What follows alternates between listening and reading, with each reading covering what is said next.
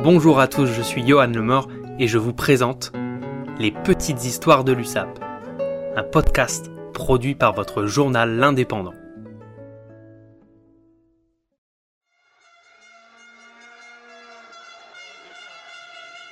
Nous sommes le samedi 2 mai 1998. Il règne une grosse ambiance au stade Gilbert Brutus pour accueillir ce quart de finale retour du championnat de France de rugby entre l'USAP et le Castre Olympique. En ces débuts de printemps, les deux équipes se sont séparées sur un point d'écart lors des derniers matchs de la saison régulière. Perpignan finit premier de sa poule 2 et lors du quart de finale aller, Castres a battu l'USAP 25 à 19 grâce notamment à un très bon Thomas Castagnède. L'équipe entraînée par Alain Yardet et Alain Texidor se composera en première ligne de Stéphane de Bézombe au poste de pilier droit, Renaud Payard à gauche et Michel Cognac en position de talonneur. Jérôme Pradal et Mike James, le Canadien de l'USAP d'un mètre 96, seront en deuxième ligne. Au centre, le capitaine du 15 de Perpignan, Thomas Lièvremont avec Sylvain Dereux et Gérard Majoral. La charnière sera composée de Jacques Basset et Benoît Bello. Au centre, Hervé Laporte et Didier Plana sur les ailes.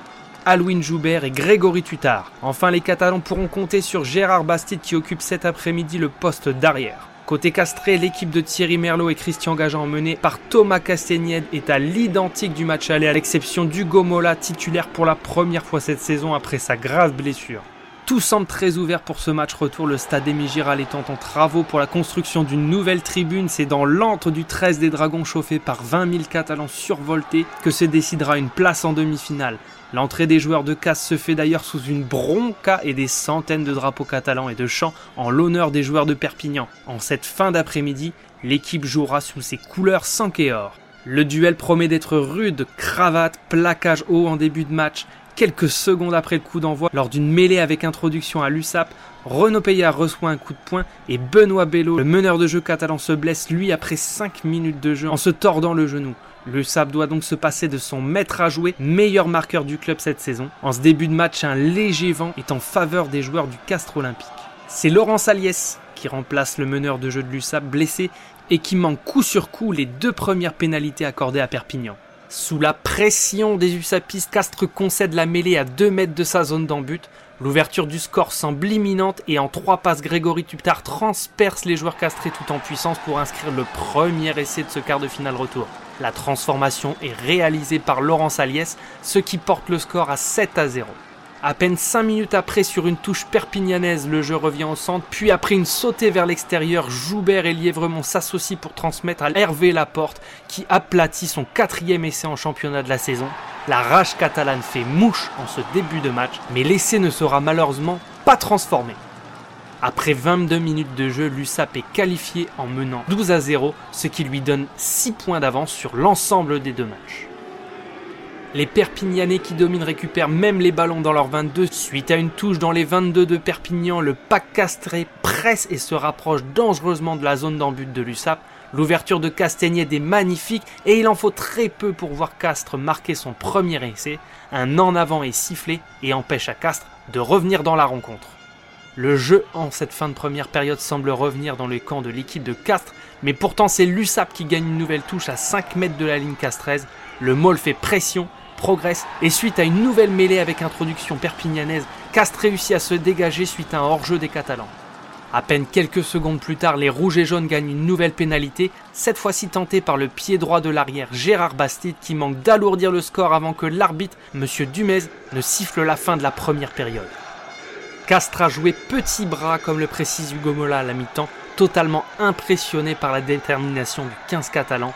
Dès le début de la seconde période, le public de Brutus donne de la voix pour encourager les 100 et or. Cela donne des ailes à Thomas de Lièvremont qui se faufile dans les 22 mètres de casse comme le ferait un trois quarts. Il se fait reprendre de justesse mais gagne la pénalité à 20 mètres que Laurent Saliès transforme pour porter le score de 15 à 0.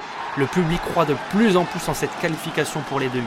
Suite à l'engagement et à la progression des castrés, Tuta récupère le ballon, élimine deux joueurs de Castres et remonte le terrain. Saliès joue au pied pour l'USAP et Castagnette sous la pression est contraint de sortir en touche.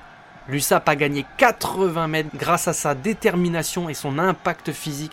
De son côté, Castres subit et l'équipe semble au bord de la rupture. Colin Gaston 2m04 et Laurent Bonvente font leur entrée pour apporter du sang neuf à l'équipe du Castres Olympique mais rien n'y fait. Suite à une nouvelle percée catalane succédant à une mêlée ouverte, Saliès récupère et donne à Sylvain Dereux qui se rapproche des 22 mètres avant d'être mis au sol. Tutar récupère, il est stoppé mais le ballon arrive à Saliès qui n'a plus qu'à réussir son drop bien joué. L'USAP mène confortablement 18 à 0 à la 55e. Il marque même 3 points de plus après une remontée du ballon de 80 mètres. Il faut maintenant deux essais transformés pour Castres afin de repasser devant. Autant dire qu'avec l'état psychologique des Bleus et Blancs à ce moment du match, cela semble extrêmement compliqué, sachant que la défense de Perpignan est solide depuis le début de la rencontre. Mêlé suite à un en avant rouge et jaune, le ballon est perdu par les bleus et blancs et le ballon est récupéré par Majoral côté perpignanais qui lance le contre. Saliès ouvre le jeu vers l'avant et le rebond profite à l'USAP qui est repris mais l'arbitre Monsieur Dumais siffle un hors-jeu de la défense castrelle. Tout sourit aujourd'hui au or. Avant la pénalité, Sylvain Dereux est victime de crampes suite à un plaquage régulier d'un joueur de Castres. Il sort sous les applaudissements de Gilbert Brutus et il est remplacé par Bernard Gouta. Saliès réussit sa pénalité entre les poteaux et repart à son poste en rugissant de rage. À la 62e, un boulevard s'offre aux Catalans qui mènent 21 à 0. 15 points d'avance sur l'ensemble des deux matchs. Rapidement, Cast tente de rentrer dans les 22 de Perpignan pour tenter de réduire le score. Tout proche de l'essai, ils sont bloqués et Castagnet décide de contourner en passant sur la gauche à Oe qui limite, mais le ballon est intercepté par Alwin Joubert qui remonte 80 mètres de terrain pour raplatir entre les poteaux après une course folle sous les encouragements du public de Gilbert Brutus. Castagnel ne le rattrapera pas Castré KO, Saliès transforme de nouveau 28 à 0, c'est la folie dans les tribunes. Les joueurs de l'USAP sont déchaînés et infligent une véritable leçon de rugby à leur adversaire du jour. Nouvelle interception pour Perpignan qui revient mettre la pression dans le camp de Castres par intermédiaire de Gouta qui montre de nouveau toute sa hargne. Castres réduit le score par Nicolas Allinger en marquant un essai transformé par Castagnède il ne reste que 10 minutes et l'USAP mène toujours 28 à 7. Les Catalans tiennent leur avance confortable de deux essais transformés.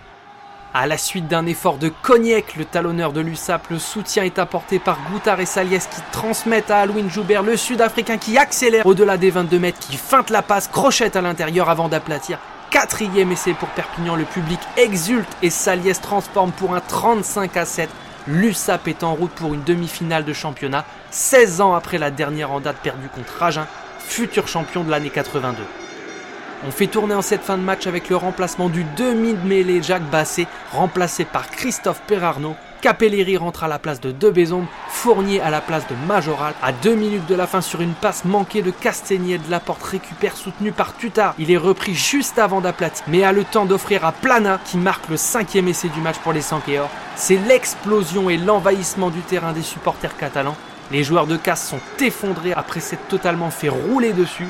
L'entraîneur castré Christian Gajan avouera avoir pris une leçon de rugby par Perpignan tant son équipe a été dominée dans tous les compartiments du jeu ce jour-là. Score final 42 à 7 au terme d'un match magnifique qui restera dans l'histoire de l'USAP comme l'un des plus beaux quarts de finale de son histoire. S'en suivra une demi-finale étriquée face à Colomiers et la finale perdue au Stade de France devant une marée de supporters sans kéor face aux Parisiens du Stade français de Marc Lièvremont, Vincent Moscato, Richard Poul Jones, Diego Dominguez et Christophe Dominici. Vous avez écouté les petites histoires de l'USAP qui font la grandeur de notre club, une émission produite par votre quotidien l'indépendant.